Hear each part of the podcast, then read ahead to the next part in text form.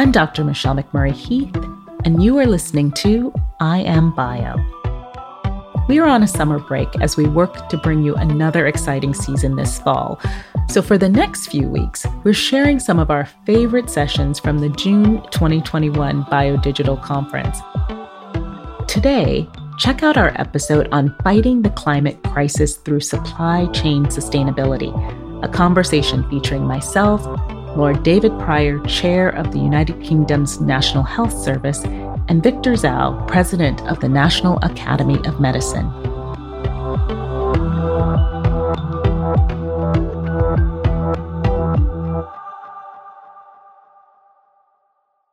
Good morning. I'm Dana O'Brien, the Chief Sustainability Officer and Deputy COO at Bio.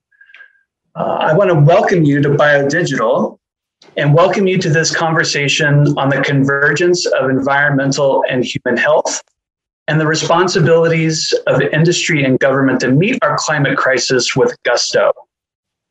I suspect that most of you, like I, have reflected a lot during this pandemic. We've had unique opportunity to do so over the past 15 months. I've reflected on many things, as I suspect you have as well the fragility of life, the value of love and respect for our families and neighbors, the appreciation of our frontline food and health workers, the wonder of scientific breakthroughs that this event is discussing, and frankly, the beauty of our natural world, the living environment in which we all enjoy and frequently take for granted. I am appearing uh, with you virtually from the state of Maine, the Pine Tree State, if you will, just an hour north of Boston, where our convention would have been live and in person had COVID not changed the course of all our lives. It's been a joy living and working from Maine for much of the pandemic, experiencing the outdoors, the sky, the sand, the trees, the farms, probably more than I have since my youth in Missouri being more embedded in nature has reinvigorated my respect for our environment and the obligations we have as human beings to protect it and defend it. I'm excited about today's conversation with this great panel that we have here with us. I, I love that the tools of biology and technology are yielding climate positive innovations in agriculture and manufacturing to help industries better meet their sustainability obligations. I'm proud that bio is a unique home for this conversation, a place where environmental and human health meet. We're going to have this conversation in two parts. First, we'll talk with Lord David Prior, the head of the UK National Health Service, about the amazing work that's going on in the UK on the issues of sustainability and climate. Okay, so um, my, my, name is David Prior. I'm chairman of uh, NHS England. Uh, the NHS is a uh, public universal healthcare system covering the lives of around 60 million people in the UK and providing healthcare for about 60 million people uh, in the UK. Uh, it is free for everybody, it is fully tax funded. So it's a very, very different system to the one that you're used to in the US. It has many strengths it also has many weaknesses, as indeed I think all health systems do. Uh, but they do share one, they all have one thing in common, which is that they are highly complex and very different to any other industrial or economic entity that I've ever been involved with. Thank you for that. The first thing we asked, um, we talked about the other day was was the COVID pandemic, and really the intersection of environmental health and the health of our families and ourselves. And it's, I think, something that not everyone always thinks of, but it's an important one. So, could you talk a little bit about your observations around the interconnection of environmental health and the, our own health? Well, I'll answer that question uh, in a slightly roundabout way, if I can which is the great similarity between the COVID pandemic and climate change, which is the issue we're really talking about today, is that we know it's happening, or we know it may happen, but we do nothing about it until it's right on top of us. And the lack of preparedness for this pandemic, this COVID pandemic in the US or in the UK or anywhere in the world, really, has outside Asia, has been really. Uh, it ought to it ought to ring a huge wake up call for us all because if the mortality rate of COVID had been ten percent, not one percent, uh, if it had taken five years to get a vaccine rather than one year, uh, the world would be a very very different place. And so, if there's one message that comes out of this, is that it's better a stitch in nine saves nine. You know, you need to repair the roof when the sun is shining, you know, not when the storm is raging. Uh, because democracies have shown just how chaotic the response is to a crisis. And if you think of climate change in that context, my goodness, we better start work on it now and not just hope for the best. And we could very well see another pandemic because of climate change. Yeah, I think it's inevitable. Actually, I, I, I think it's too late to avoid it. We have now to mitigate it and prepare for it. But the this this is going to make climate change is going to make COVID look like a picnic in the park, frankly. Yeah. And there's nothing we can do about climate change within a year, as we have done with COVID, with, with the development of the vaccines. This is going to be a 20, 30 year program. I was very struck by um, John Kerry was giving an interview the other day when he said, you know, look, probably 50% of the innovations that we need to deal with climate change have not yet been invented. And that's probably true.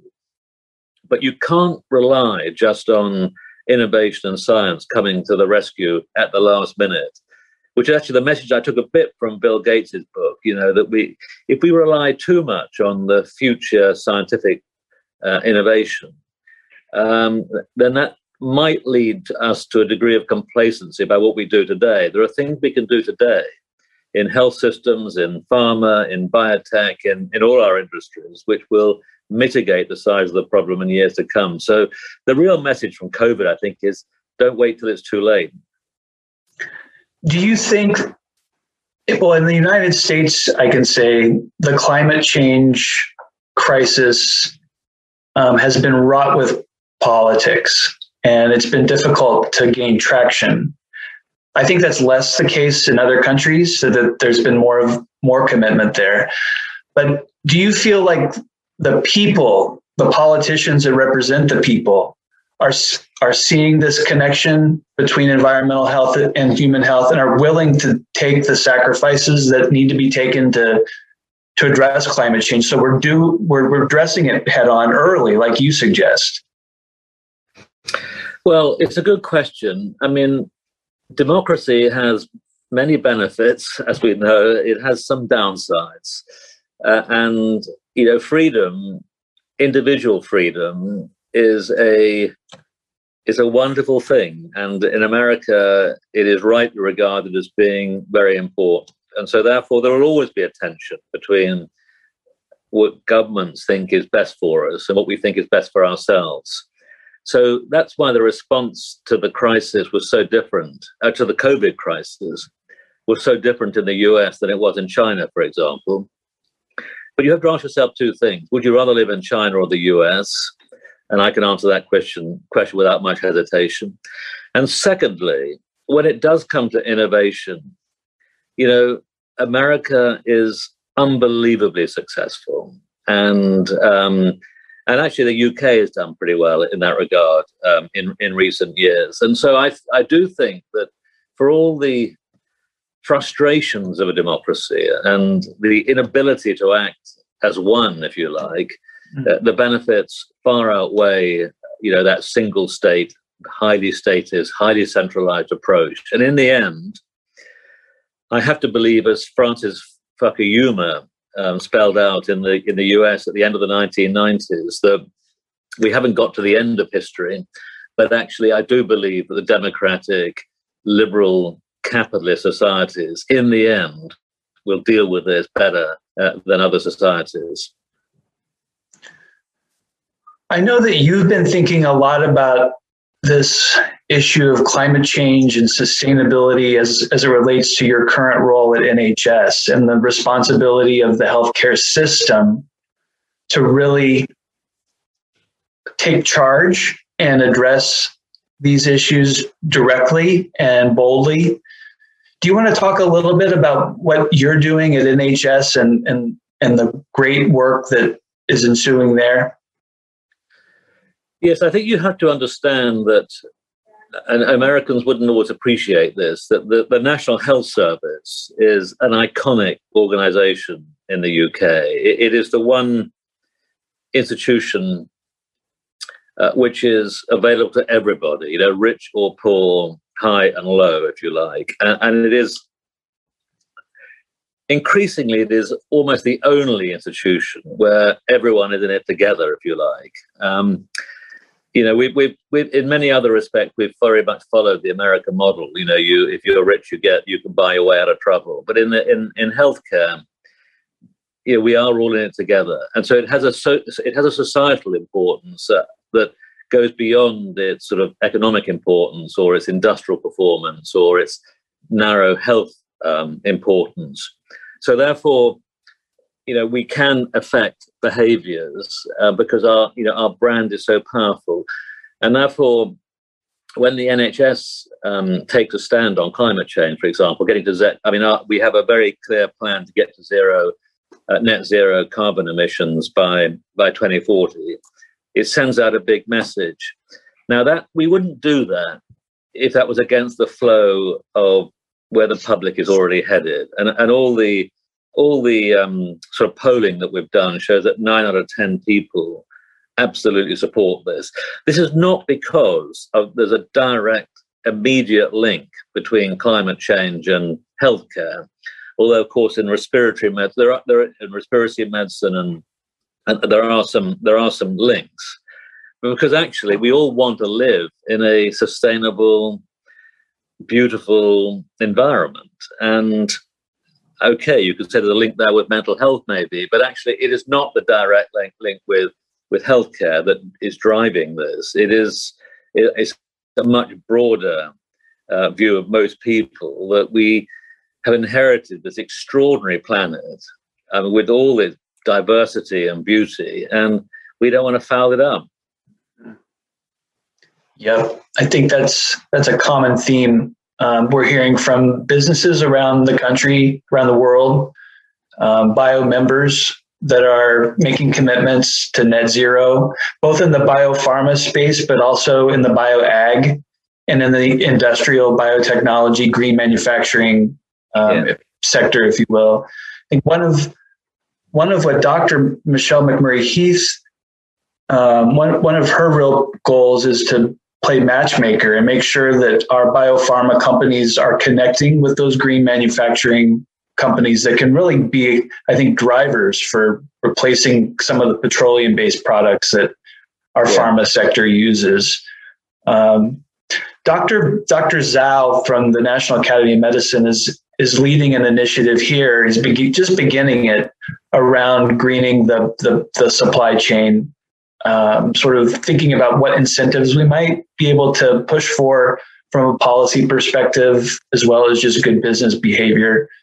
Are you all engaging um, both in the yeah in that yeah. way too? Yeah, I mean, we we have a very clear. It's more than a strategy; it's a plan that we we will be at net zero as a health system by 2040, and our supply chain will be, if they want to be in our supply chain, they will be at net zero by 2045. And I should say that we are pushing by and large against an open door on this. See, the big tech companies in the US, like, and I pick out um, Apple and, and Microsoft, for example, frankly, they are ahead of the game on this. I mean, they they are. I mean, I mean, Microsoft are going to recover all the net car, all the carbon they were emitted by 2040, I think, or 2035. I mean, so you know that these big American companies are are right at the head of the queue on this. We are not. We are pushing against an open door. I, I firmly believe that. I was going to ask also um, the United Kingdom is hosting COP26 this year. So that's an, obviously another great opportunity to raise these issues um, about supply chain responsibilities, both in the health sector and I would say at large. Um, can you talk a little bit about your all's expectations around COP26 from an NHS perspective? Well, we will be at COP26 and we'll be there with quite a few of our major suppliers as well. And we don't quite yet know what the, the stance of the UK government will be, but they will be out front on this. I mean, we're going to be, I mean, if you look at, what, at the commitments that the UK have made on getting rid of diesel and petrol out of the well, getting rid of the internal combustion engine is essentially what they're doing. So I'm hoping that we are going to get a a very strong agreement at COP26 um, to get um, to, to, to, net carbon by 2040. If we can bring it back earlier than 2050, at any rate. Um, and it, I'm and I, I think that this it, could, it is a chance it is an opportunity to really put a stake in the ground. It's very easy for companies or indeed countries to make commitments that those people making the commitments won't be around to deliver on them. But we're now getting into a time period of maybe 10 or so years where people can be really held to account. So it won't just be empty words in, a, in an annual report. Yeah, that's a good point. So I know we're running we're running um, up against time. So what I want to do is just offer you an opportunity to give us a call to action for, for the, the hundreds or thousands of people who might be watching this program and this conversation. Do you have a, a message for them, a, a call to action, something to spur their own person personal beliefs or their, their corporate beliefs into action? Well, we have a, a an old fashioned saying over here that fine words, butter, no parsnips. I don't know if that translates into American very well, but the time for words is over, frankly. I mean, we can talk ourselves um, into a dead end if we're not careful. I mean, the t- time is running out. Uh, and I think it's up to all of us, you know, business leaders, health leaders, doctors, but individual citizens to take some real responsibility for this. I mean, I mean, it, it, it the, the Earth is a miracle. The fact that we are all here is a miracle. And if we don't sort this out, this mir- this wonderful creation is going to be destroyed. And I mean, I was in like my garden at the weekend. You know, the birds were singing, the flowers are out. It was the darling buds of May, spring. Um, all this is at risk, and the consequences of not getting this right will be catastrophic uh, for mankind and for everything else that lives on this earth. So this is our chance, and it's our generation have got a chance to put this right. So stop talking about it, get on with it. I think is my message. Now let's turn to the rest of the panelists. So without further ado, I'm going to ask each of the panelists to introduce herself or himself after the intros, I'll have a series of questions to get the conversation going, pull valuable perspective uh, from the group. So we'll start with my boss, Dr. Michelle McMurry Heath, a visionary and transformative leader who just began her second year at BIO's helm, someone who always has the best of society front of mind. I'll turn it over to you, Dr. Michelle, to give a little bit of an intro, and then uh, we'll go around the room. Thank you so much, Dana. You're too kind. I'm Michelle McMurry Heath, President and CEO of BIO. And what I love about BIO is that we bring all of these key sectors together, not just so that they can really improve the world, but also learn from each other. And this is one of those spaces where I think um, our different sectors are really synergistic. Dr. Dzau? So I'm um, very happy to be here and great fan of Michelle, and of course, uh, active in bio, certainly in my previous life and still am. I was on the board of Genzyme, Medtronic, and uh, Alnylam. Uh, so I'm right now at the National Academy of Medicine. For those who don't know this organization, many of you do. It used to be called the Institute of Medicine or IOM. And uh, NAM now is one of the three academies that make up the National Academies of Sciences, Engineering, and Medicine. Uh, we were found under Charter of, nine, of 1863 by, by Congress and Abraham Lincoln to be the nonprofit independent organization that advised, that the nation. Uh, over the years, of course, we expanded to advise globally and do a lot more than advising just the government. And so our activities have a lot of relevance to the bio and everything that you do. Uh, if I, if you permit for a few minutes, I'll just tell you very briefly. I think many of us know us as the organization that wrote the report To Err Is Human. That was 1999. That started the whole movement of patient safety and quality. I hope today, when we talk about climate, we're going to have the same movement in the health industry to measure how we do in uh, climate mitigation and others. Uh, we, in fact, in 1988 says we should sequence the human genome way before technology was truly available. And then in 2011, coined the term precision medicine in our report. We've done studies such as preparing future products about technology, and most recently, human genome editing, having initiated that international summit in DC and then in Hong Kong, where the famous case of, uh, you know, uh, Professor He uh, talked about claiming that he's done it already. And of course, we had two reports on the genome project. I think what we're doing right now, which is relevant to this audience, are two big initiatives. One is called the Committee on Emerging Science, Technology, and Innovation, where we really bring together minds to say that these emerging technologies have such impact on society, implications, and other societal, ethical, legal issues. How do we create a framework, governance framework around this? So we have people like um, George Daley, Scott Gottlieb, Rick Klausner, biotech, digital CEOs, and others, social science to come together. We're working on this right now. The second, of course, is what we're going to talk about today, which is our grand challenge in the climate on human health and equity. I'll talk some more about this, but we hope to engage many of you, my friends, and to work together on these initiatives. Thank you. Thank you. So, hello everyone.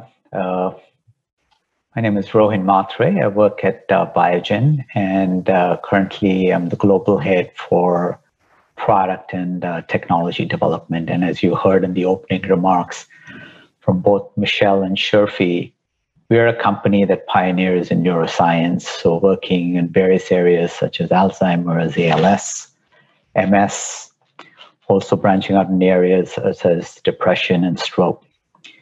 And my group is responsible for developing end to end processes. So, this is taking it all the way from a, a late stage research to commercialization. And we develop all aspects of the process, including devices, packaging the product, the product as well. So, it's, it's, a, it's a whole holistic uh, view of it. And uh, what's even more important in the last few years is where we focused our efforts. And that's really around being able is how we develop our products, and that's where the whole sustainability uh, um, comes in. And it's really figuring out how do you generate the same product quality, but generate far less waste. And it goes to you know principles of things like green chemistry and so on, but even taking it further into areas of packaging our products. And I'll talk about that a little bit later, hopefully. And this is enabling sustainable packaging, you know, trying to move away from plastics and so on. So, you know, given all of that, I'm, I'm really excited to be part of this panel. I'm looking forward to this discussion. I really want to thank Bio for organizing this, allowing us an opportunity to share some of our ideas and hopefully learn some more. So, looking forward to it. Awesome. Thank you for those introductions. That was great. Okay, so I'm going to toss out question one to the group for discussion. Um, we talked about COVID. I talked about COVID at the beginning. That's obviously a crisis that still is in front of us. It's hopefully on its way out the door for all of our sanity and uh, happiness. But the pandemic itself has taught us things about the interconnection of environmental and human health. I was wondering if we could talk a little bit about that. Um, Dr. Dzau, I know you you've been thinking about this and, and talking through it. We had a great meeting a few weeks ago where this was top of mind. So, what has COVID taught us about how our environment and our health and well being of our lives, our families' lives, are connected? Dana, thank you, particularly for your opening remarks talking about uh, COVID 19. I'll say that from my point of view, COVID pandemic, climate change, and racial inequity are the existential threats of our society. And they all interlink to a large extent.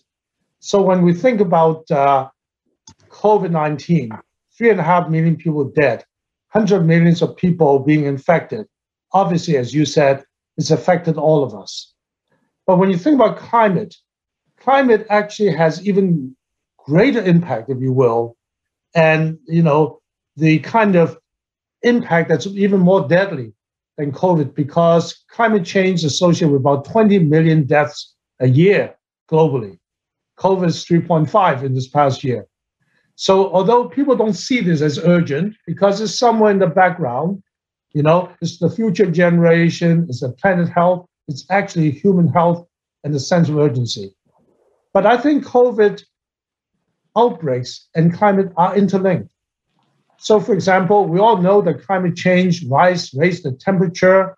Rising temperature causes vectors like mosquito to travel further north and increase vector-borne disease. But climate change also greatly destroys agriculture. And so people are deforesting, cutting down trees to create more farming. And that drives animals much closer to human out of their usual habitat. The best known issue is Ebola. When West Africa did a lot of deforestation, the bats started, in fact, bringing their zoonotic disease to human. And of course, if we look at today in COVID 19, even though there's a now kind of a debate whether it was laboratory escape or whether it's zoonosis, I would say that certainly from my point of view, zoonosis played a big role. If you look at the last two decades, there is SARS, MERS, H1N1, West Nile virus, they all zoonotic disease. So irrespective, what we're saying is, as climate change the environment, you increase greatly the chance of transmission from animal to human. That, I think, is the key issue we need to talk about because this will get the interest and the focus of, in my opinion, the public and policymakers on how urgent it is if you look at what's happening in COVID and how urgent it is if you look at the background of climate change. Thank you, Dr. Dzau. Um, Dr. Michelle, any thoughts on that question? Well, you know, it's it's so interesting. I was reflecting as Victor was speaking that those of us in, in healthcare really see ourselves as out there working to improve human health and protect human health. And yet we often neglect um, what we do in our wake as we pursue that very laudable goal. Um, and I think the efforts that Victor's pursuing at the National Academy of Medicine and that Lord Prior is pursuing um, with the National Health Service are really trying to say it's time to wake up we need to realize that in the pursuit of making new medicines and delivering healthcare, we can't be creating waste that is therefore damaging our planet um, and the health of our children. So, this is the opportune time for us to take a new look at whether or not we can improve um, on that record and to try to engineer sustainability into everything we do. We talk about value engineering, but I think sustainable engineering is also key because it's too complicated to reverse engineer sustainability into our product lines. It's very complex, and probably Rohin can speak to this much better than I. It's very important for us to start this from ground zero um, as we go forward. Rohin, any thoughts on the connection between environmental and human health and the COVID crisis? Yeah, I mean, I agree both Victor and, and Michelle. I mean, clearly it, it has highlighted the whole climate and the health issue, but more importantly is the equity or the lack of it. You know, I mean, when you look at the U.S., you have Black American communities, uh, you know, that have been impacted, and a lot of it really comes down to the environment and actually some of the connections that have been made. There was this recent study published by Harvard on um, air pollution and how small sort of exposure to to to particulate uh, uh, particulate matter and so on has really increased the mortality rates due to COVID. And it's it's really communities that are being impacted, as I said, you know, black communities and other minorities in the US. But unfortunately, this is a global phenomenon. I mean, you look at globally, it's really low income and other marginalized communities. So I mean, this is in some ways it, it is uh, more than sort of highlighted the, the, this connection. And, and, and importantly it's sort of is just asking for some action as soon as we possibly can. Yeah. Dr Dzau i know you talked yeah, I, I, I, want to jump in. i totally. i want to jump in and agree with uh, Rohin. I mean the importance of equity.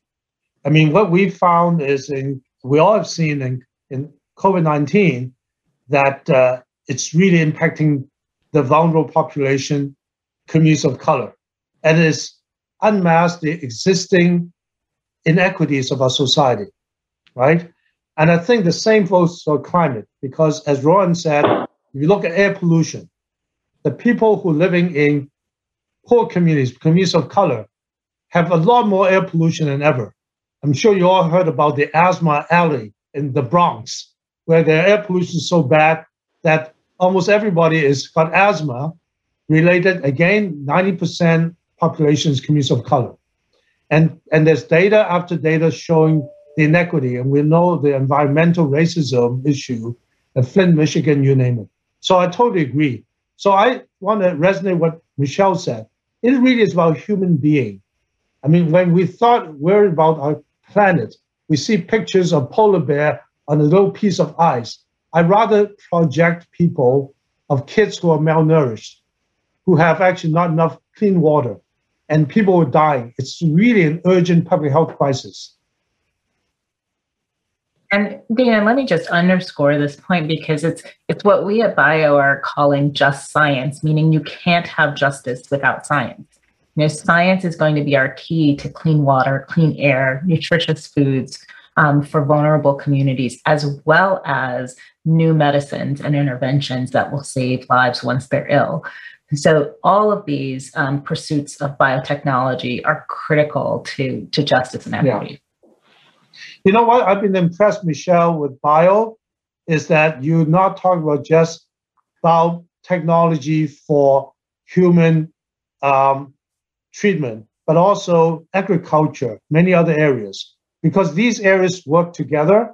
And of course, in climate, these are systems that you need to work with each other I did hear uh, Jennifer Doudna at one of the meetings saying that they're using genome editing in order to create crops that's more resistant to heat. And you know, things like that is certainly the opportunity for your organization to bring together different sectors to address climate change. Yes, most definitely. We have member companies that are using CRISPR um, to be able to engineer microcrops that can grow quite easily, perhaps in a hydroponic setting in the middle of an inner city, and deliver more nutritious, more taste appealing, um, more protein rich uh, produce to inner city markets. And, and it's those types of building blocks that are so critical. And we're so pleased to have um, Dr. Doudna joining us for, for this biodigital meeting as well.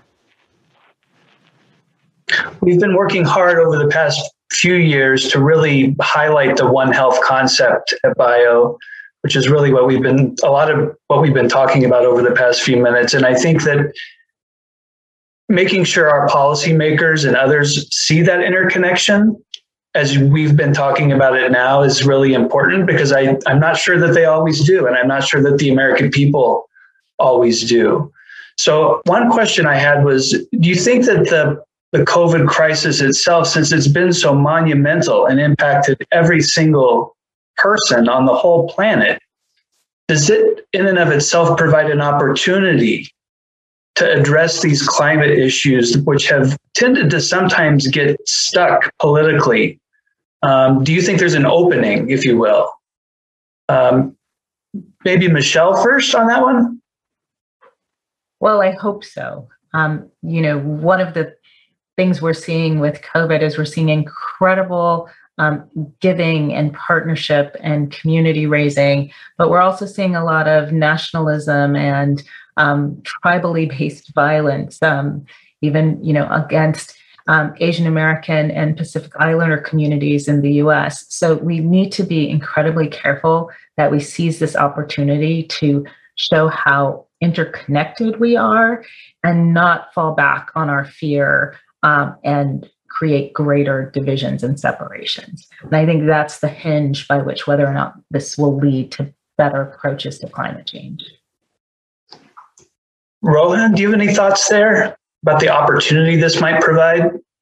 I think one of it is, as many experts have pointed out, trying to frame climate change, you know, the lens of of what a public health issue this is, you know, because I think it's really important because unfortunately where things have got a bit muddled, it's got politicized. And there's one way to sort of depoliticize this is to kind of link it to what what what it really comes down to is, is it's a health crisis. Mm. And this is, I mean, I, I think sort of going down this path, you know, global leaders and the industry leaders have sort of pointed this out too. I mean, going through the pandemic, thinking about how one could open up the economy, how do you do that in a sustainable manner? I think all these learnings that we've had over the past year and a half, uh, because one of the few good things that came out is is the fact that there was some positive impact on the environment, you know, through this crisis. And if we don't sort of figure out from our learnings and leverage this, I think that would be really a step in the wrong direction. Yeah, so if I may, I think that uh, it's a public health crisis. Both are. So it's easy for the public to see the link between a crisis of public health, which is infectious outbreak, and the crisis of climate change, which are the kind of things we talked about. But I would be um, optimistic because climate change highlighted how important science is. I mean, your industry, our industry, came out with the vaccine solution, right? Record speed. And many of the interventions, even public health, are science based intervention. So I think that if we really push this idea of the importance of science in solving problems such as this crisis, we could apply the same to climate change. And I guess we're going to talk more about this, but certainly I do believe it's a moment in time where we can use the crisis to show the importance of science. And as Michelle said, the importance of solidarity and multilateralism. A good, I think, a good segue to, to the actions that, that industry is taking uh, to really address this. Biogen's been a true leader uh, for many years in looking at sustainability as part of its business practices, sustainability both from a climate perspective, but also from the people perspective as well. If you look at the social governance obligations as well. So m- maybe you could talk a little bit, Ron, about Biogen's leadership and what what are the real obligations of of industry writ large maybe even in the absence of government action, I would say, in some of these on some of these issues to really be leaders for the public? Uh, that's, a, that's a really a good and an important question, right? I mean, I feel our industry, particularly healthcare, is really positioned right to sort of lead this, and you know, and, and many companies are, and including Biogen. First of all, I mean, you know, and, and it, it's it's there's one of the moments of being proud to be a member of this company because we've committed this a while ago. And, uh, you know, it's evident, you know, awards and all are one thing, you know, in terms of the Dow Jones Sustainability Award and, uh, and so on. And, uh, but, but I think what's, what's important is the realization that, you know, we achieved carbon neutrality in 2014, but that's in some ways Mm-hmm. that's sort of not what's going to get us there and and really the commitment that's needed as as we've made maybe you know let's say the first fortune 500 companies and i'm, I'm hoping many more will follow is to really be uh, you know emission free you know so to get away from fossil fuels really try to enhance and, and utilize clean energy throughout the entire operation and, and and really just when you look at that when you look at sort of you know opportunities to work with our suppliers I had mentioned earlier, we're working on, on, on principles of green chemistry and all that. I think it's just our industry, the environment is right because we understand this element, we understand the implications on healthcare, and uh, some I'm I'm really very hopeful that all members bio really step up and you know help with this crisis, irrespective of where you know government uh, uh, you know help is or not. And, and Rohin, if I could just jump in there as well, many of the solutions are based in biotechnology. So um, we have member companies working on biofuels, alternatives yeah. to airline fuel, um, alternatives to plastics, um, alternative ways to get food into our cafeterias and to transport um, our products to market. So a lot of these solutions are also based in biotechnology, which makes our companies best positioned to understand which of these solutions will work best for their business models and really apply them. Yeah. Yeah, so if I can jump in to say, totally agree with uh, both Rohin and uh, Michelle.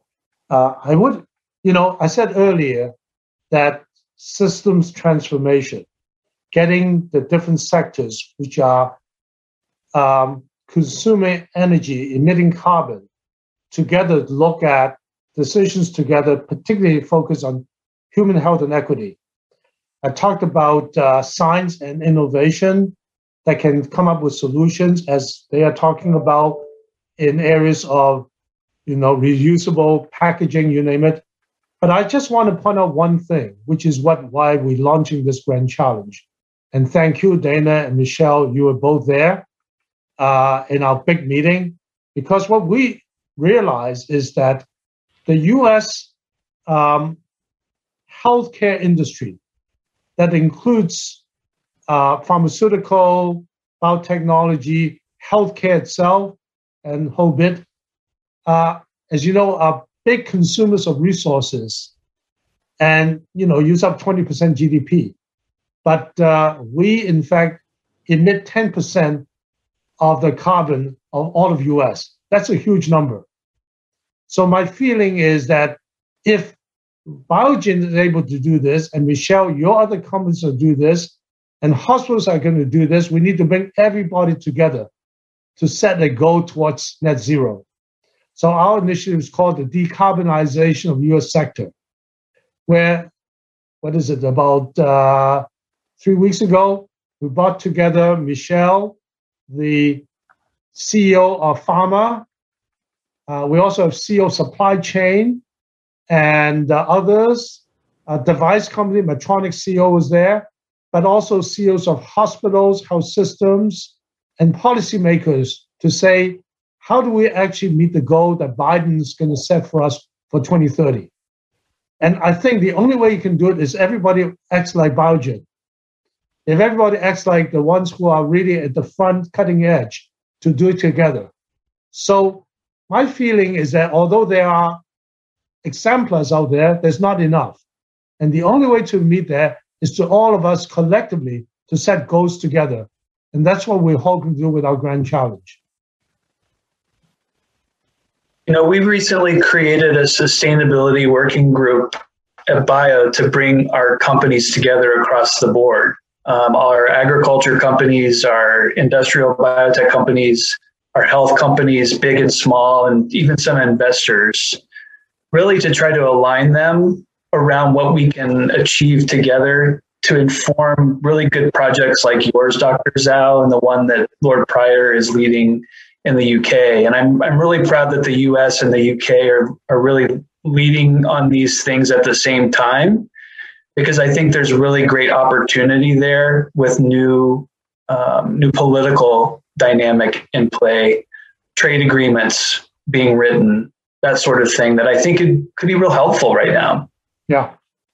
I learned a few things uh, Rohin at the meeting because many of your peers, as is Dana Michelle spoke about, and what they talked about is yes, we can do packaging, reusable recycling, you know, 100% renewable energy, uh, using continuous process rather than batch testing, you name it. But the innovation is what's about, and that we need regulatory agencies to prioritize those innovations, right? Because many people like yourself are trying new things to be, say, more environmentally focused. And yet, it's not always easy because it's cost money and time. And then there's regulation. So I think everybody needs to work together, including the regulatory agencies, the government, to work towards those goals. That's what I learned from the meeting, which is really helpful. Yeah, no, that's a, that's a very good point. And the reason I'm actually hope, hopeful is because it's evident. I mean, everyone sees this. I mean, it'd be different if this were a choice, you know. I mean, in a way, the ship has already sailed. I mean, and and we're trying to kind of get on it as desperately as we can. But the packaging piece is an important thing, you know, because I mean, something that people don't pay as much attention to, and and you know, across the industry, not just in ours, everywhere there's a lot of investment in packaging and much of it is is unfortunately creates a lot of waste. But the point that you bring up with regulators is actually a really important one you know because we said you know where can government help? Because if you start looking at sort of sustainable packaging you know whether that be using alternate materials and all that things that may not have necessarily been approved, you know, through, through, through regulators and so on. Right. This is where we really want collectively as an industry to work with the regulators and and sort of make this happen because we can't we may have to kind of figure out a different way of approaching things when it comes to packaging when it comes to sort of how we develop our products yeah and this is where the whole paradigm has to shift and it has to evolve and and really i mean as i said it's not as though there are there are a whole bunch of choices, you know. So I'm I'm I'm somewhat no. optimistic about this. And I, I think you're absolutely right. I mean, even just from package inserts, which are incredibly important to regulators because they include all the labeling, all the directions, all of this is very important. Um, and yet the sheer volume of the waste um, that that creates in prescriptions each year is, is huge. So we, we need to find ways that we can be flexible and ensure patient and product safety, but at the same time, mm-hmm. um, protect our environment. And we're going to have to prepare for the tide of retrofitted um, sustainability measures or post cost sustainability measures, which need to not necessarily be sent back through the regulatory process again for reapproval, because yeah. that would simply clog up the entire system on unnecessary work. So we need to find some shortcuts um, that are going to be critically important to get this done. No, on my end, as a healthcare provider, I used I was a CEO at Duke Health System. Uh, you know, we can do a lot more because hospitals are another big energy intensive area, uh, and uh, looking at how to do things better, not only in construction, in waste reduction. As you know, in healthcare industry, one third of health services are waste, you know, so we can do that and energy savings, a lot of things, right? I mean, you know, every building's got the lights on all night. So do you really need to have all those consumption electricity and energy production? So we have a lot of work to do. But I think what I'm hearing is we need incentives, right? Uh, we need metrics, we need incentives, we need to be measured. So I know that in your industry, ESG is now becoming a big issue, right? Investors saying, well, what is your ESG strategy? But I think eventually we need to have a standardized metrics for measure everybody. Just like in healthcare, I said about quality earlier, we measure safety and quality. Every hospital, every board, has a committee look at how we're doing there. So we need to have those things being measured, and then we need incentives, maybe value-based purchasing, providing the incentive for behaviors that is related to environmentally sensitive issues. Things like that is really important. And Victor, I'm so glad you mentioned investors because activist investors are really pushing this topic in a lot of our companies. And, you know, and so we discussed this, whether this is a choice or an opportunity to wake up, it may be a demand um, sooner rather than later um, by investors around your board tables. And interestingly, the new generation of our employees are asking for that. That's you know? right. I mean, I'm I'm so glad that there is this awareness in the generation that's coming up, and uh, and they, in fact, I mean, has come up during interviews and in terms of sort of what is your commitment. I mean, these are very bold questions, you know, and I'm I'm I'm just so happy that that in fact is is, is really uh, it's it's going in that direction. Yeah, if you're going to be competitive for STEM talent in the next 10 to 15 years, you're going to have to have a plan that's compelling um, to those individuals. So, Michelle, I'm, I'm counting on you in particular, but also Rohin and Dana and everybody else to say, I know you have got a sustainability strategic plan in this, but to have everybody agree to be measured and to set some goals together. That's what I'm trying to do with the healthcare delivery side. Hopefully, with your help and with the help of pharma and others, we'll do the same because that's the only way we're going to meet those goals. Yeah. No, it's a great challenge, Victor, and you know, figuring out how we measure um, in a way that compares apples to apples is is a huge challenge. And I think Dana, you can speak to this. We'll turn the tables on you for a moment. Um, you know, but some of our other sectors are a little bit farther down this pathway, and they've struggled with this, have they not? Yes, um, sustainability is is a popular word and a, in some in many ways a loaded word, and it, the metrics are varied across sectors, right? So, I think an ob- there's an obligation to to think about consistency and approach there. It came up in Victor's meeting a couple of weeks ago. It's come up a lot. Sometimes companies develop their own singular uh, metrics with their supply chains that are different from another company's metrics on a supply chain.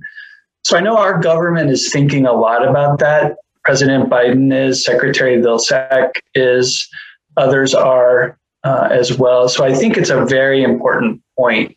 I also think that there's such an opportunity to partner together across the broad biotech family in support of these green incentives. Um, there will be opportunities to address those in legislation that will be moving. We've worked through those um, in the farm bills of the past, for example, to incentivize green manufacturing uh, versus petroleum based manufacturing. So I think it would be great to think about expanding our coalition beyond sort of the, the agricultural circle to to really a broader set of interests who are saying, hey, we have to be working on this together uh, from a public policy perspective. So I'm really excited about um, what we can do at Bio to help you, Dr. Dzau, and, and really help our current administration uh, and Congress think bold, boldly. You know, the other thing I was thinking, you guys do a great job in uh, media, a uh, variety of methods to emphasize the importance of innovation, what the industry has done, brought to human health and uh, life-saving you know, treatments. I think we need to do a major campaign to the public about climate. And of course, it's going to take a lot of resources and expertise. There again, I hope that we all work together on this together so the public become more aware when public is more aware, there's more likely to be, so we say, policy changes, legislation that can help us get there. And some of it sort of needs to. I mean, uh, I mean, I fully agree. For initiatives like this to really work and succeed, there has to be joint learning. You know, I mean, I think we want to avoid this thing of reinventing, and uh, really, if companies come together as as they have, you know, I mean, I can speak of in, in our industry, they have a number of occasions. Uh, I, I just feel that, that that is rather impactful. You know, one of one of the things also to remember, uh, particularly for pharma, and and Victor, alluded to that, when it comes to developing sustainable processes you know our what we have found out is first of all in, in, interestingly it's a win-win situation.